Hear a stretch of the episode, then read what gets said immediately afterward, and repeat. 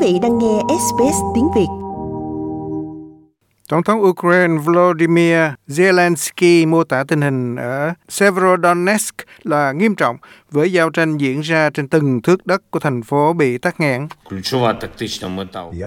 Mục tiêu chiến thuật quan trọng của quân chiếm đóng không thay đổi. Họ đang dồn ép ở Severodonetsk. Giao tranh khốc liệt đang diễn ra ở đó, theo đúng nghĩa đen là từng mét. Họ cũng đang dồn ép về hướng của Lysychansk, Bakhmut, Sloviansk, vân vân.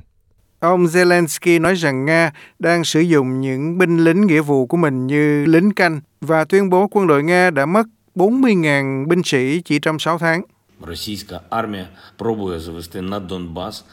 Quân đội Nga đang cố gắng triển khai lực lượng dự bị vào Donbass, nhưng bây giờ họ có thể có những lực lượng dự bị nào đây?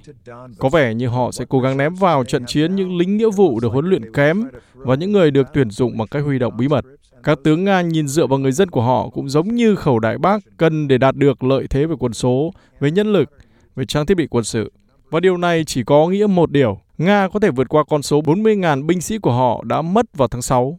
Không có gì khác chiến tranh trong nhiều thập niên mà họ đã mất mát nhiều như vậy.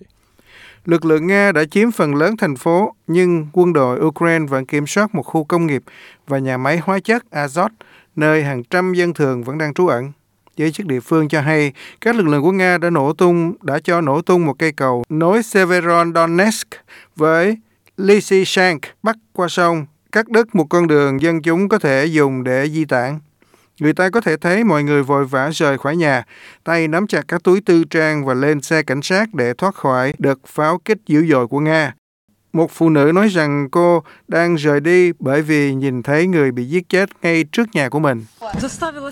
Tình hình buộc chúng tôi phải rời đi bởi vì nói thẳng ra là pháo kích giết chết một cô gái trong sân chung cư của chúng tôi, bỏ lại hai đứa trẻ.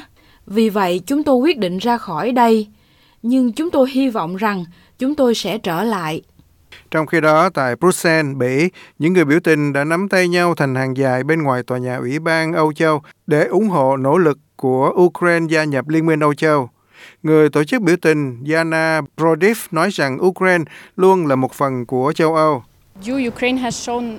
Ukraine đã thể hiện trong nhiều dịp, kể cả trong các cuộc cách mạng, rằng chúng tôi là một quốc gia châu Âu. Chúng tôi ủng hộ các giá trị châu Âu rằng chúng tôi là một phần của châu Âu và chúng tôi muốn trở thành một phần của Liên minh châu Âu trong tương lai. Người đồng tổ chức biểu tình Andrea Castagna nói rằng EU sẽ mạnh hơn nếu cho phép Ukraine tham gia vào liên minh. Liên minh Âu Châu chắc chắn sẽ mạnh mẽ hơn với Ukraine vì Ukraine là một quốc gia có quá nhiều thứ để cung cấp cho Liên minh Âu Châu về thực phẩm, về công nghiệp, về việc hội nhập vào thị trường kỹ thuật số. Vì vậy tôi nghĩ vì lợi ích của Liên minh châu Âu mà Ukraine nên được trở thành một phần của Liên minh châu Âu. Trong khi đó, Tổng Giám đốc Tổ chức Thương mại Thế giới Ngoji Okonjo-Iweala phát biểu tại cuộc họp của tổ chức về vấn đề mất an ninh lương thực trong bối cảnh Nga đang tham chiến ở Ukraine. WTO cũng phải ứng phó với cuộc khủng hoảng lương thực đang dịch dập. Hạn hán, lũ lụt, sóng nhiệt và các hiện tượng thời tiết khắc nghiệt khác đã kết hợp với tắc nghẽn chuỗi cung ứng liên quan đến đại dịch COVID-19, dẫn đến việc tăng giá lương thực trên toàn thế giới. Chiến tranh ở Ukraine đã làm tình trạng này leo thang.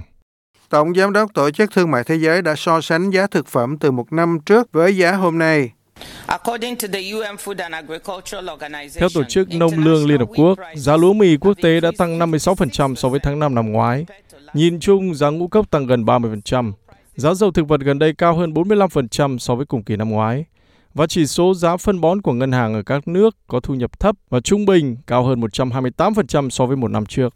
Trong khi đó, Tổng thư ký NATO Jens Stoltenberg cho biết những quan ngại do Thổ Nhĩ Kỳ nêu ra nhằm phản đối việc xin gia nhập NATO của Phần Lan và Thụy Điển là hợp pháp.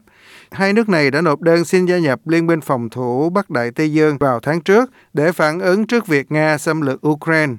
Thổ Nhĩ Kỳ đã phản đối đơn xin gia nhập của hai nước này, cáo buộc họ hỗ trợ và chứa chấp các chiến binh người Kurd và các nhóm khác mà họ cho là khủng bố.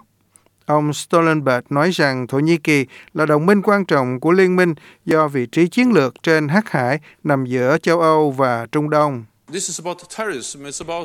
Đây là về chủ nghĩa khủng bố, đó là về xuất khẩu vũ khí. Và chúng ta phải hiểu và nhớ rằng không có đồng minh NATO nào khác phải hứng chịu nhiều cuộc tấn công khủng bố hơn Thổ Nhĩ Kỳ. Và Thổ Nhĩ Kỳ là một đồng minh quan trọng với vị trí địa lý chiến lược là Hắc Hải và cũng có biên giới với Iraq và Syria.